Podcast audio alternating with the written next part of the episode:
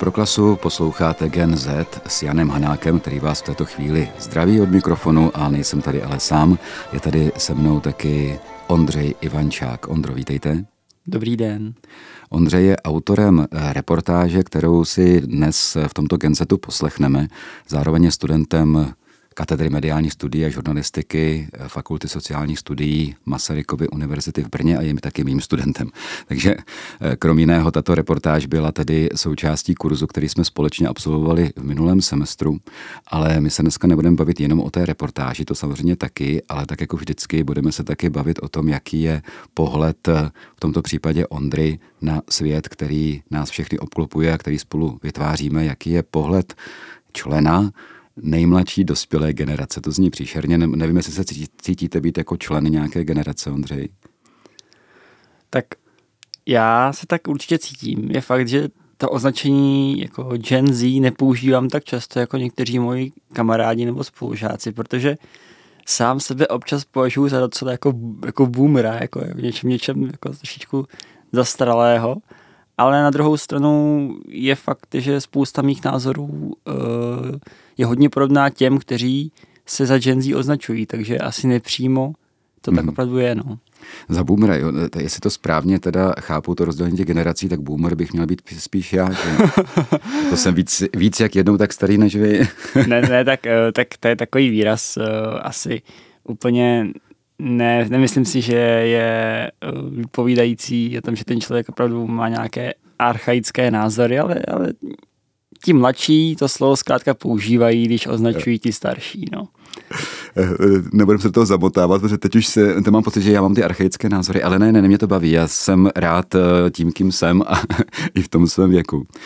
Ondro, vy jste zpracovával jako reportáž do tohoto kurzu vlastně k minulého semestru něco, co se hodně blíží z pravodejské reportáži, nebo aspoň ten původní nápad takový byl. No takhle, vlastně ten původní nápad takový úplně nebyl, tomu se ještě dostaneme, ale protože jste to chtěli vzít ještě úplně odinut, ale to, k čemu se to potom dokormidloval. Ale každopádně to téma bylo, že 75 roků slaví Janáčkova Akademie muzických umění v Brně a chtěl se to nějakým způsobem pojmout. Můžete trošičku jako přiblížit posluchačům, jaká ta vaše cesta byla, protože ono to nebylo úplně jednoduché. Řeknete si, OK, udělám, nějak to udělám, ale jak, že jo? Tak ta cesta opravdu jednoduchá nebyla, protože já jsem byl vždycky zvyklý dělat eh, vlastně hodně zpravodajské příspěvky a říkal jsem si, že tohle bude dost podobné. A ten původní nápad byl, eh, že vlastně to výročí bude takový ústřední motiv celé té reportáže já ho využiju jako takový odrazový můstek k tomu, abych popsal, jak probíhá výuka na Janáčkově akademii. No a to vlastně se mi začalo hroutit už relativně brzo, protože jsem zjistil, eh, že není úplně moc jako lidí ze studentů, který jsem si myslel, že by jako se mnou chtěli mluvit, takže by se mnou opravdu chtěli mluvit. Takže to začal být trochu problém a po zhruba týdnu schánění eh, vlastně potenciálních respondentů z obou jako těch fakult, protože tam je vlastně divadelní fakulta i hudební fakulta, jsem zjistil, že nemám vlastně nikoho, kdo by byl ochoten se mnou mluvit uh, o takových těch, uh, řekl bych úplně těch ústředních jako studijních oborech, to znamená herectví a třeba skladba. A tak jsem si vlastně říkal, co já budu dělat, jo, protože v tu chvíli jsem si říkal, že už nemůžu to dělat tímhle způsobem, takhle to jako celý pojmout, zaobalit do vlastně dvou ústředních jako větví, ale že to budu muset vymyslet nějak jinak. A tak se vlastně stalo, že jsem se dostal k tomu, jak jsem to potom natočil, no. že jsem na to šel vlastně ne asi úplně od druhého konce, ale zeptal jsem, zeptal jsem se jedné mé kamarádky, která tam studuje, studuje tam divadelní a jevištní techniku, nebo technologii, teď si nejsem přesně jistý, co je tak jako podle ní jako zajímavý jako obor, jako, jako, co je jako typický hodně pro ta divadelní nebo hudební studia. No a takhle jsem se dostal ke scenografii. Mm-hmm. Ano, o tom ta reportáž vlastně hodně bude. Eh, tak vy to sám víte, eh, že když jste přišel poprvé s tím námětem, tak se to zdálo, eh, jako že to je úplně jasná věc, jako co se tam asi bude povídat, to bude hodně nabité informacemi a podobně. Ale ten váš nápad, že teda vezmete studenta eh, z divadelní fakulty a studenta z hudební fakulty a nějak to spojíte a ještě ke všemu na stopáži reportáže OK dlouhometrážní, ale přece jenom třeba deseti minut, že to je jako hodně, hodně, hodně ze široka. A hlavně tam jako trochu chyběla právě ta otázka, co vás vlastně e, zajímá. Jo. Mimochodem na to se vás teda zeptám. Proč jste vlastně do toho šel? Co vás na tom zajímalo? Chtěl jste prostě jenom říct, že nějaká škola slaví nějaké výročí, nebo co vás na tom zajímalo? No, původně jsem to tak myslel, protože, jak jsem říkal, já jsem byl vždycky zvyklý tvořit hodně zpravodajské jako příspěvky. A ačkoliv toho to není zrovna nějaký extrémně jako, jako, jako nos, nosná věc, článek bych tím asi, nebo noviny bych tím asi neotevřel, ale tak mi přišlo mi to zajímavý. No a uh, k té scenografii jsem se vlastně dostal tak, že když mi o tom ta moje kamarádka Dominika povídala, tak teď jsme se jako probírali různý, různý uh, obory, které, které se tam studují. No a najednou jsem dorazil na scenografii a teď jsem říkal, co je to scenografie? Já jsem to vlastně sám jsem to vlastně pořádně nevěděl, co to je scenografie.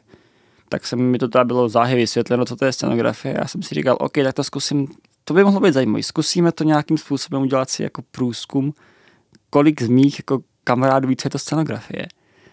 No a uplynul další týden a já jsem zjistil, že hodně lidí kolem mě neví, co to je scenografie a co to vlastně, co vlastně scenograf dělá. Já už jsem to teda věděl, protože mi to všechno Domča vysvětlila.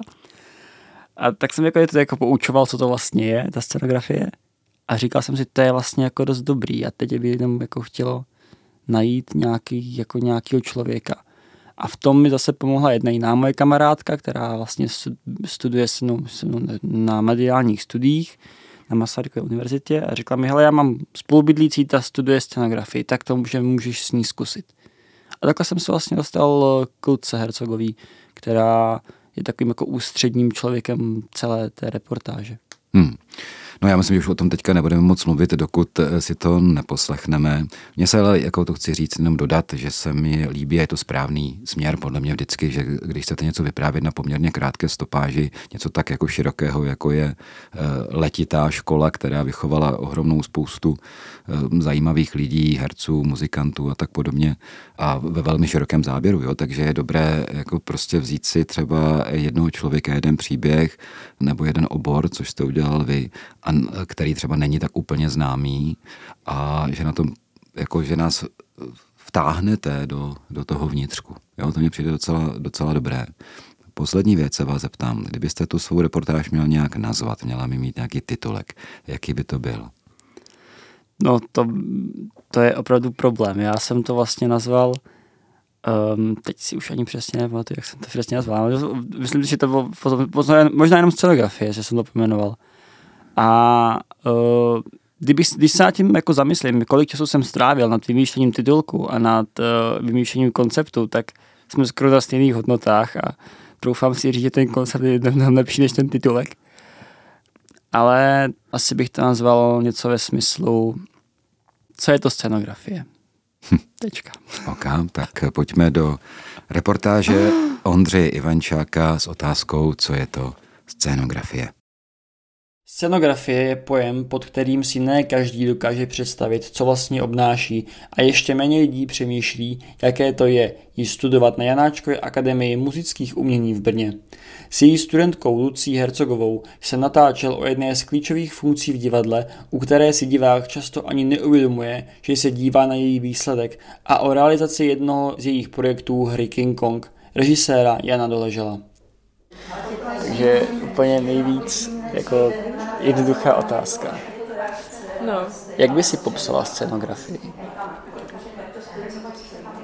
Hm. Je to scénické vizuální umění. Ale jo, je to vizuální umění na jevišti. Ty jako scenografka řešíš kostým, kostýmy do divadelní, do divadelní hry nebo obecně do představení. Jak to probíhá? Tak úplně na začátku je koncept, který se musí nějak vymyslet, hodně se přečítají, eh, jestli je to podle teda uh, normální divadelní hry nebo nějaké předlohy, tak se pročítá, potrávají se tam nějaký zajímavý dramatický uzly, hodně se podíme s režisérem a jeho vizí a vůbec směřováním a po případě propojováním s jinými díly. A potom následně vzniká teda koncept, o kterém se opět bavíme. Bavíme se teda i s pedagogem o něm většinou. A prochází to několika kolami diskuzí, až z toho vznikne nějaký finální návrh, který buď u větších projektů jde do dílen, kde už to odevzdáme a oni to ušijou podle látek, co přineseme, anebo to šijeme sami. A potom prostě opičky přijdou a úplně tě nejvíc vykuchají. Maruško, musela jsem tam dát... Musela zdat, dneska to neví. Aha, oví hlavy. Dneska to je super stroj. To je super stroj. Vy jste super stroj. Oh, yes. Ale je, to je samo. Tak, moja milá Maruško. Takže budeme za chvilku zkoušet, jo? Mm-hmm. Máš to? Ano, Chci tě vidět. Chceme tě vidět, ano. Já mám vždycky takovou radu, tak se něco stáhne do konce. Podtrhuje podle tebe správný kostým hodně, herecký výkon nebo obecně tu hru? Nemusí to potrvat, ale má to nějak korespondovat. Protože často je super vlastně dát herci nějakou překážku. Ty mu nějak formuješ uh, jeho chování nějakým způsobem. Ale nějak už s tím určitě musíš pracovat. A taky na každého vypadá všechno jinak. Cítíš se jako umělecky ve scenografii svobodná? jako jakého projektu? Obecně, když prostě se dohodnete, že bude nějaká hra, ty tam máš, ty tam, ty tam máš úkol dělat scenografii. To je právě rozdíl. Někdy um, mi ten režisér důvěřuje a nechá mi tu volnost a může to tak být a jenom do toho nějak zasahuje režímě. Ale někdy mám pocit, že to vlastně zvládne, i za mě mám pocit, takže nějak navádí víc, až vlastně z toho je úplně jiná představa, než já bych měla. Ale to už je pak nějaká služba spíš. Přesně jsem si představovala nějaký extrémní bordel, který bych tam jako udělala. A že mi Myslím si, že mohly jako vlastně ty krepáky docela Právě, dát. právě, právě, Jsem právě. představila takový jako různě dlouhý ala liány, No prostě, který budou jako... Ano. Mám koupený takový uh, křiklavý růžovo-fialový krepák, který chci mít úplně všude na té scéně a chci, aby si ho potom tam jako strhávala Ano. a přesně z toho byl ten bordel. Ano, ano, ano, ano, ano. To by se mi líbilo. Bordel mám ráda. No a k tomu mně přijde úplně geniální, že se mohli využít, že bys prostě... No, já už jsem o tom mluvila s Honzou. No, Asi ano. pět ráno u leče teda, jo. Ale ideální místo na to. že by to lano mohlo sloužit jako mm, nejdřív jako takový ženský symbol, v podstatě tím, že by si měla vlastně postroj jako okolo prsou. Mhm. Jakože bych to měla už od začátku. To by si jako buď s tím přišla, nebo spíš by si se tam zavazovala v té první třetině už. Jo, takhle. Že by po každém tom něčem Jo, a- jsem si jako do... Mhm. Yes. A to je vlastně úplně jako nejrychlejší, to by mělo trvat tak 40 vteřin, jsem počítala. Mhm. A, Je. ale potom vlastně by to jako gradoval a začalo by tě to omezovat. Mhm. To znamená, Jo, že jo, ještě jo. se naše taky video, kde si jako vlastně svážeš nohy k sobě Mhm. a staneš se nepohyblivou, což odpovídá takový té poslední větě toho filmu Zabila jí krása. Ano, ano. Po tom nápadu mi Honza líbal nohy, teda musím říct. Před tou první zkouškou jsem dám málem na stresy, protože jsem to fakt jako nečetla. Ale... Dobrý. Státnice budou horší. To jsem normálně na jedný přednášce. Ale kdo to teď učí? na žádnou nikdy a v pohodě. Cože? Kdo to učí? Teď. Cejpek to teď nepřednáší. Já tak si pěkně fakt hodin nevím. asi státnice. No tak trtílek se sadkou. Já jsem měl u státnice Cejpka, bylo to úplně geniální. No s tím je to totiž dobrý. No, s tím je to dobrý. Tak Jdem? pojďte. A nedávám ti konec ženy. Já jsem připravená. Tak,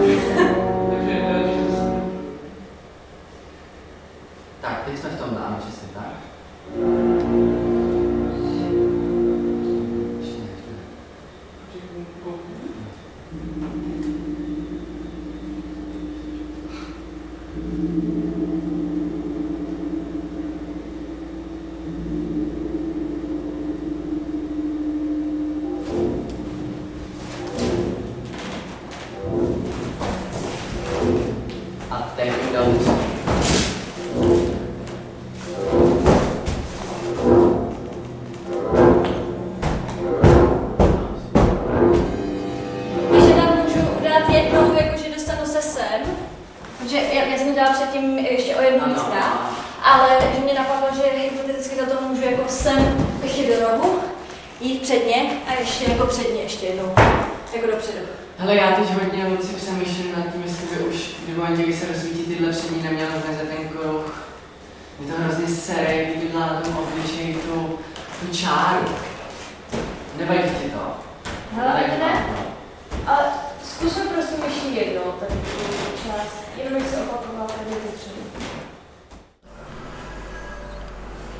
divadlo komunitní záležitost?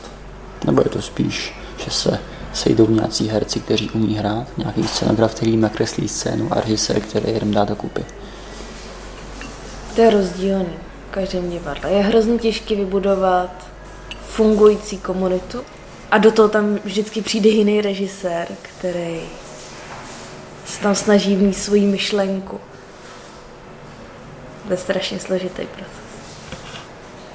Ale určitě vznikají i představení, kde si nám jako vybereš lidi, kteří ti k sobě jdou. Jsou to často na nějakých nezávislých platformách. A tam je potom ta práce zase jiná.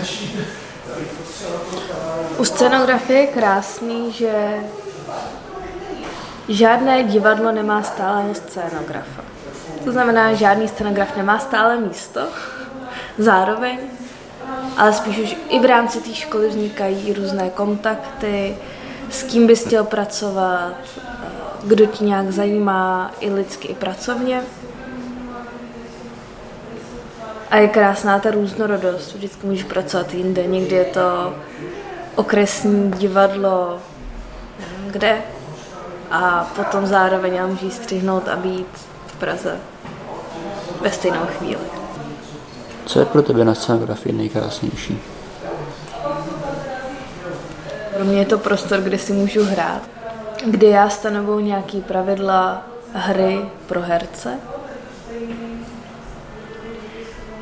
kde ale zároveň se snoubí jenom nějaký konceptuální myšlení s nějakou praktickou činností rukodělnou, když je to často obrovský stres, nestíhá se a tak dále, tak je to jako krásný to dělat. Tak to byla reportáž Ondřeje Ivančáka. Co je to scénografie, nebo bychom taky mohli říct prostě 75. výročí existence Janáčkovy akademie muzických umění a to výročí je vyprávěno právě na jednom takovém oboru, který třeba neúplně každý zná, tedy eh, na scénografii.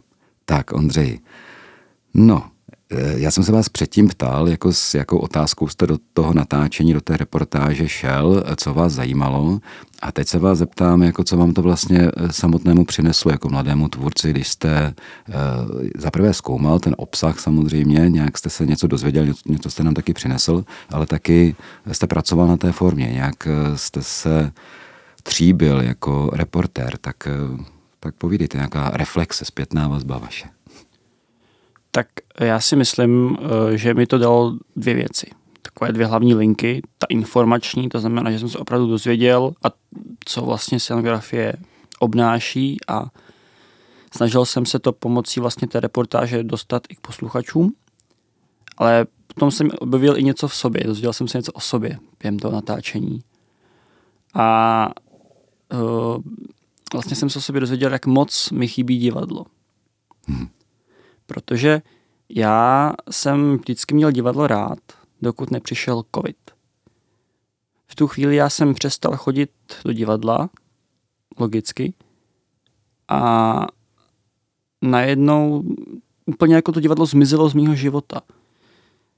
A když jsem vlastně natáčel a trávil jsem uh, vlastně v tom prostředí a nejenom rozhovorama, ale i na těch divadelních hrách spoustu času, tak jsem si říkal, že mě to vlastně jako chybí. Strašně mě to chybí. Já jsem na jedné, já jsem, já jsem tam jednu hru viděl třikrát. A po každý jsem si ji opravdu užil. Hmm. A vlastně jsem si říkal, tyjo, já bych se strašně rád vrátil jako zpátky jako do toho prostředí, já zase jednou. A nejenom proto, že mě baví divadlo jako kulturní zážitek, ale i protože to prostředí těch lidí je úplně jiný. A je to vlastně o dost jiný prostředí, než vy, ve kterým se já normálně pohybuju. A mě dost baví jako přijít někam a poznávat ty lidi, zkoumat to, co dělají a proč to dělají jinak, než já si myslím, že by to měli dělat. To nemyslím špatně, ale fakt je tam taková ta zvídavost a to si myslím, že v případě té scenografie mě dalo opravdu hodně, protože jsem se dozvěděl spoustu věcí, o kterých jsem absolutně neměl představu, že se dělají takhle, nebo že se vůbec dělají a taky jak se dělají. Hmm. Myslím, že eh, divadelníci především, teď eh, které si poslouchají, tak musí velmi pookřát, eh, že za to, co říkáte, za to, jak, jak jste si třeba i v té covidové době uvědomili, jak divadlo je pro vás důležité, když najednou nebylo. Protože zrovna divadlo nebo vůbec kultura, to bylo něco, co bylo v té vyhrocené době, řekl bych, dost masivně považováno, nebo možná ne masivně, ale ze strany úřadu určitě ano, jako něco vlastně ne tak důležitého. To můžeme odsunout. To vlastně teďka jako nemusí být, to se nějak, jo, to není teď podstatné, protože jde o život, protože jde o zdraví a tak podobně. To je jedna věc. A druhá věc je, že se vlastně moc neřešilo, co ti samotní umělci budou v té chvíli dělat.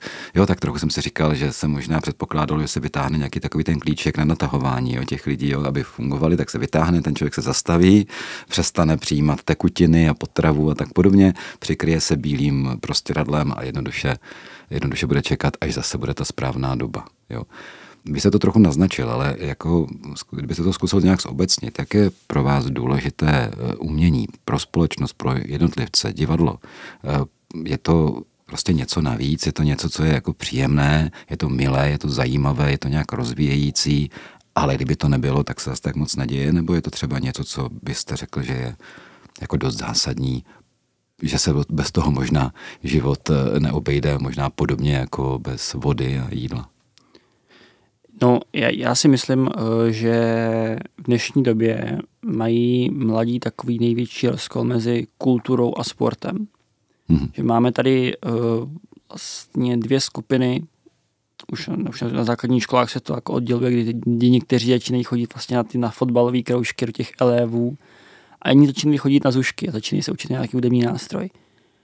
A já si myslím, že není že nejde zkrátka, aby se člověk vyvíjel bez toho, aby měl něco s obou těch dvou světů. Zažil jsem některé své známé, kteří byli skvělými sportovci, ale v životě nepřečetli víc než pět knih. Na druhou stranu zažil jsem, uh, protože mám i hudební vzdělání, uh, tak jsem zažil vlastně na zuškách uh, některé své jako známé, kteří sice byli brilantní muzikanti, ale zase měli třeba problém, když to teďka přeženu doběhnout tramvaj. Já si myslím, že, že kultura obohacuje lidi trošičku jinak než cokoliv jiného kolem nás. A teď nemyslím jenom kultura, která je aktuální, ale i to, co je zpětně. Tak jako by lidi měli mít asi nějaký povědomí o tom, co se hrálo v divadlech před stolety, co se poslouchalo před 50 lety a co třeba měli rádi v době středověku, neříkám, že to musí poslouchat, ale aspoň jako tušit, že něco takového existovalo, tak je asi dobrý se věnovat i třeba tomu pohybu. Nemyslím, není nutný asi vrcholově, ale třeba si jít občas proběhnout nebo si jít, nebo si jít zaplavat. To jsou věci, které si myslím, že jsou takový jako jednoduchý a stejně jako zajít si jednou měsíčně třeba do toho divadla na dvě hodiny, tak eh, je, vidím problém, proč nejít jedno, jednou měsíčně zaplavat na dvě hodiny. Myslím si, že tady ty že, že kultura i jaký, že, že kultura je důležitou součástí života mladých lidí, nebo by aspoň měla být. Máte pocit, že člověk, který třeba tuhle tu část svého bytí nějak nenaplňuje, že je třeba víc plochý? Já si myslím, že ano. Že občas, když se dostane do skupiny lidí, kteří nezdílí jeho majoritní zájem, tak on najednou pozná, že tam si s nima nemá vůbec co říct. On v té skupině nemusí být dlouhou dobu, třeba jenom chvíli. Ale mně to vždycky bylo jako nepříjemné, když jsem se někam dostal mezi lidi a stál jsem tam v rohu a všichni se o něčem bavili a já jsem nebyl schopen jim tomu říct víc než jednu větu. A vždycky jsem se snažil, když jsem do takové skupiny přišel, alespoň jako si dozvědět něco o tom, o čem se baví. Probudit v sobě nějaký zájem o to, o čem se oni baví. A třeba jsem si říkal, příště, až se potkáme, tak asi furt nebudu tak erudovaný, jako jsou oni, ale aspoň si s nimi budu moc popovídat, aspoň trochu. A to si myslím, že, že, že, že je fajn. Hmm. Máte, nebo souhlasil byste s tím, když bych vám řekl, že třeba divadlo, to je, to je způsob, jak eh, takové ty běžné a důležité věci, co v životě všichni prožíváme, jak to pojmenovat jinačím způsobem, jinak to nasvítit, nějak stylizovaným způsobem vlastně. A tedy je to něco, co může umožnit, když se na to koukám, mě jakoby zvnějšku pojmenovat, aha, to, toto já vlastně takhle mám a ono se to může řešit třeba takto. Myslíte, že to tak je? Souhlasil byste s tím? Já myslím, že určitě. Že tak, jak uh, moderní divadlo nebo obecně kultura vyjadřuje prostředí kolem nás, zkrátka trochu jinak, než jak jsme, jak jsme zvyklí, tak nám dává možnost se na to dívat s určitým nadhledem, nemyslím takovým tím optimistickým nadhledem, ale takovým tím nadhledem, který mi dává možnost rozmyslet si, jak bych tu situaci řešil v reálním životě. To si myslím, že, že, že třeba divadlo umí. Mm-hmm. A ještě jinak, souhlasil byste zase s něčím jiným, že třeba divadlo, a nejenom divadlo, prostě umění, jo, je něco, co nás má z principu burcovat. Má s nás to třeba trochu naštvat, když to vidíme nebo slyšíme nebo něco. Má nás to vyhazovat z konceptů, abychom třeba mohli si i ten svůj život jako mít šanci nějak přeskládat a nezůstat jenom v těch zaužívaných konceptech. No, asi jsou hry nebo prvky umění, který když člověk vnímá, tak uh, ho burcují k něčemu, aby, změ, aby, aby sám sebe změnil. Ale zase na druhou stranu je spousta takových prvků, který člověk vyhledává, protože mu je v nich dobře. A když to mu třeba já sám na sebe, tak já obvykle třeba poslouchám písničky, které poslouchám rád, posloucháme stále kolečka, je mi s nima dobře.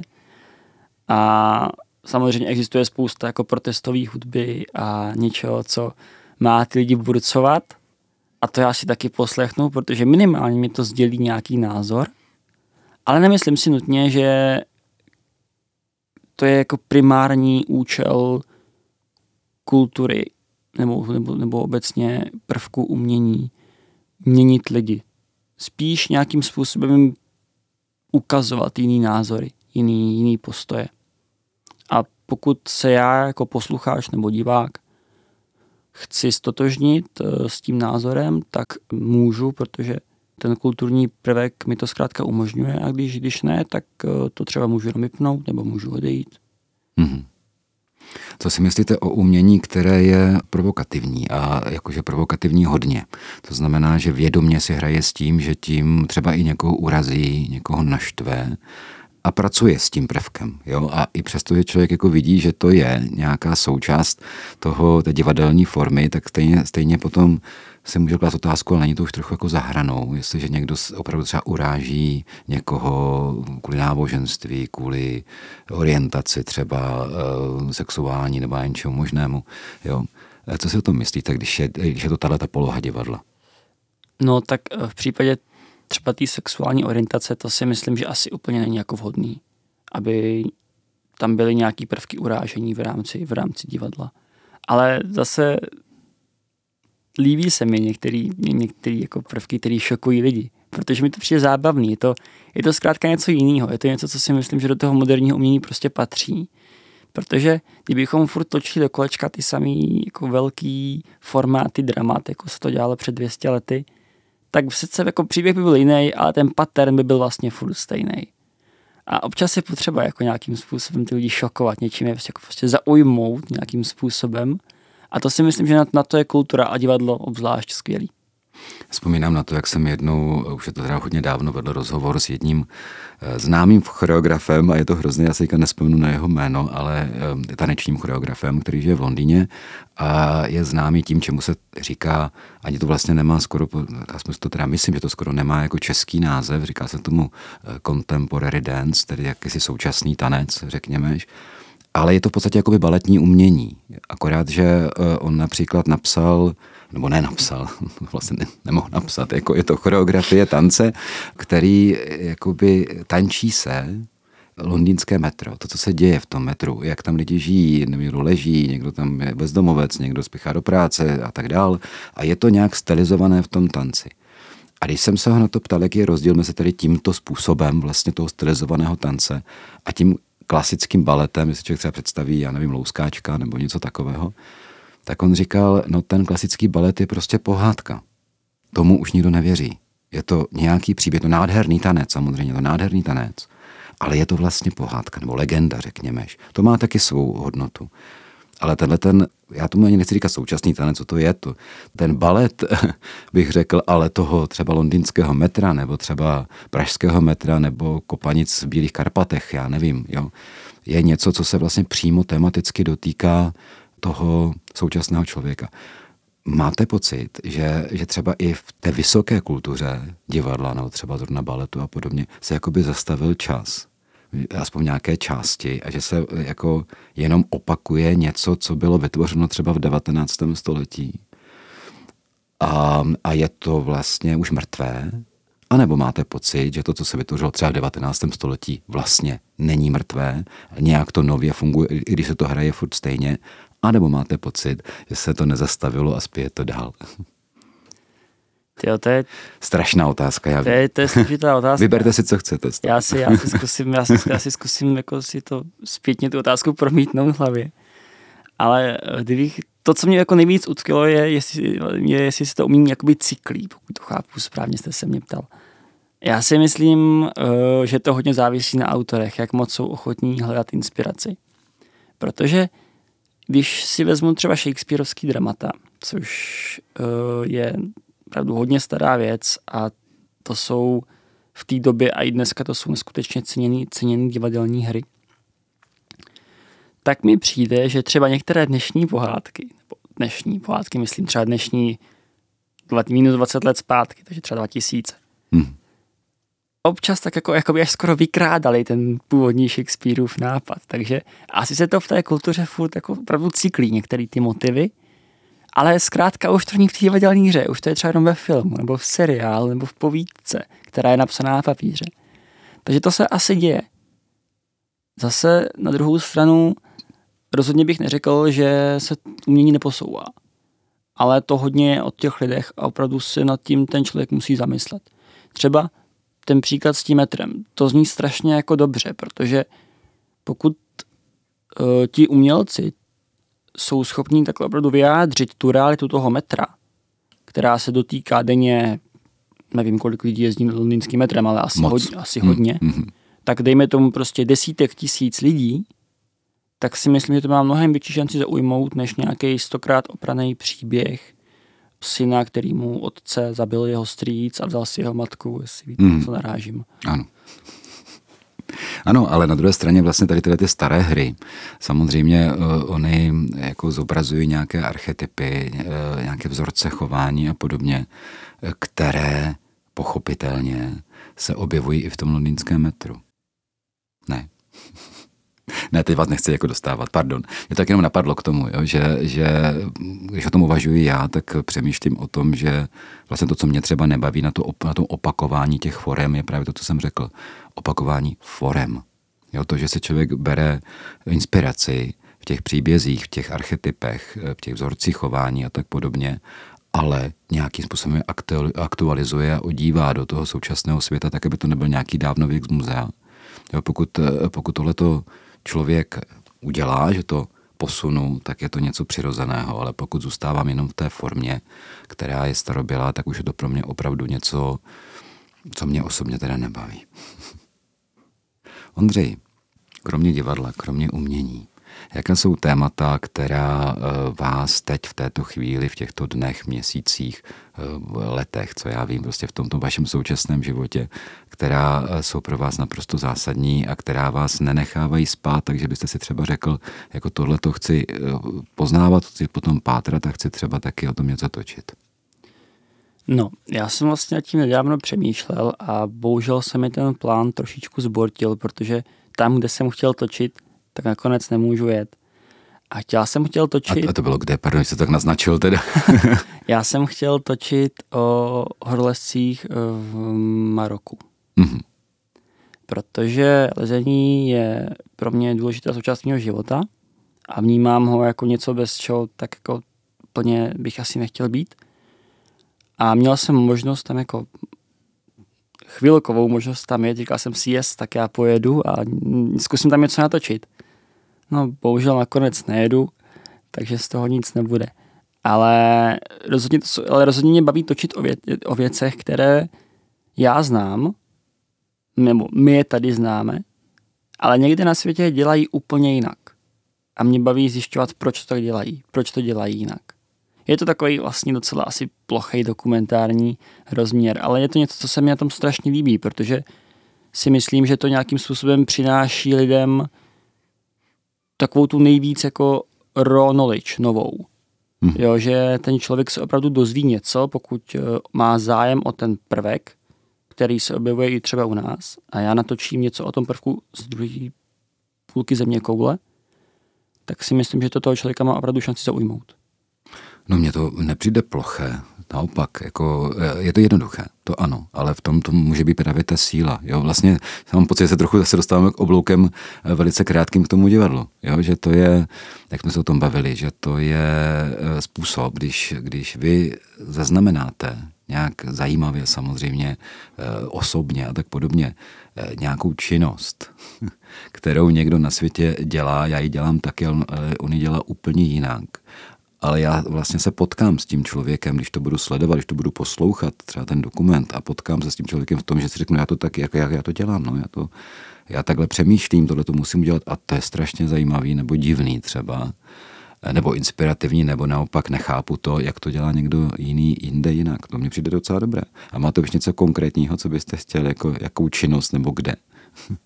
No v tuto chvíli, když mi tohoto téma, tak jako ono bylo hodně jako takový prvoplánový, ale přišlo mi to dobrý, protože jsem tak nějak přesně věděl, co bych tam zhruba chtěl jako točit, jak bych to chtěl, jak bych jako to chtěl dělat. To mi teda nedopadne, takže v tuhle chvíli úplně přesně ne.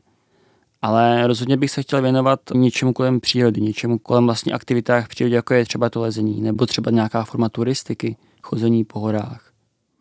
Něco, co lidé dělají, dělají to strašně rádi ale, je to, ale pro nás, tady u nás v České republice, je to zkrátka co, něco, co neznáme, něco, co, co si neuvědomujeme, že to tak probíhá.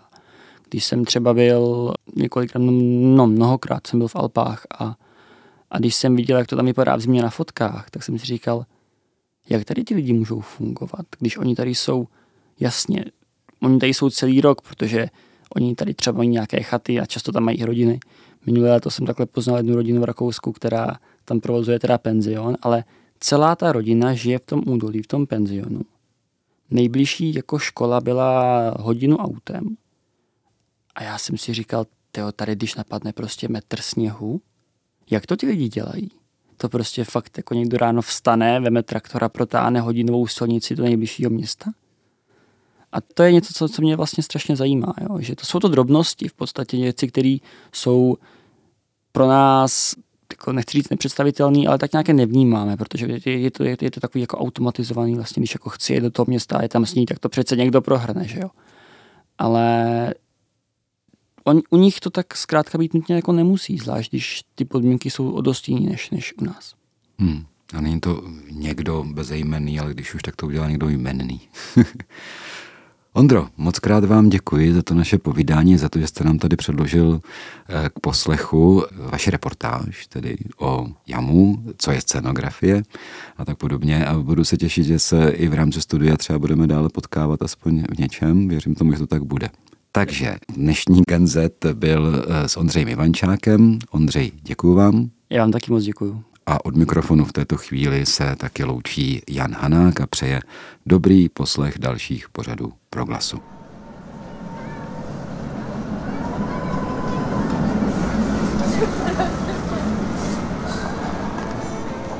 Je to marketingový tah? Je. Generace Z. Ale přesto. Generace nejmladších dospělých bez pochyby není jednolitá, přesto je tou, která začíná utvářet náš svět, ať se to někomu líbí či ne. Týdeník Gen Z přináší jejich pohled s jejich vnímavostí, citlivostí a snad i křehkostí. Studentský dokument či reportáž a debata s tvůrci. To je Gen Z. V pondělí v 10 večer, ve čtvrtek po páté a samozřejmě na webu a v podcastových aplikacích. Nesouhlasíte? Nemusíte. Jen poslouchejte. Ať víte.